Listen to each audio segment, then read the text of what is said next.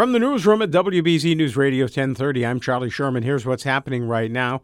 It was a night of violence in the city of Boston as five men were shot in separate incidents on Copeland Street in Roxbury. A party turned violent shortly after midnight, leaving four men with gunshot wounds. Another shooting took place around midnight near a Burger King and Cummins Highway in Mattapan. That incident left one man shot in his upper body while he was sitting in a vehicle. He was taken to a hospital in critical condition, but is expected to survive. Boston police say one person shot following a road rage incident on Southern Avenue in Dorchester. One person taken to the hospital with what are described as non life threatening injuries. No names released. Investigation is continuing.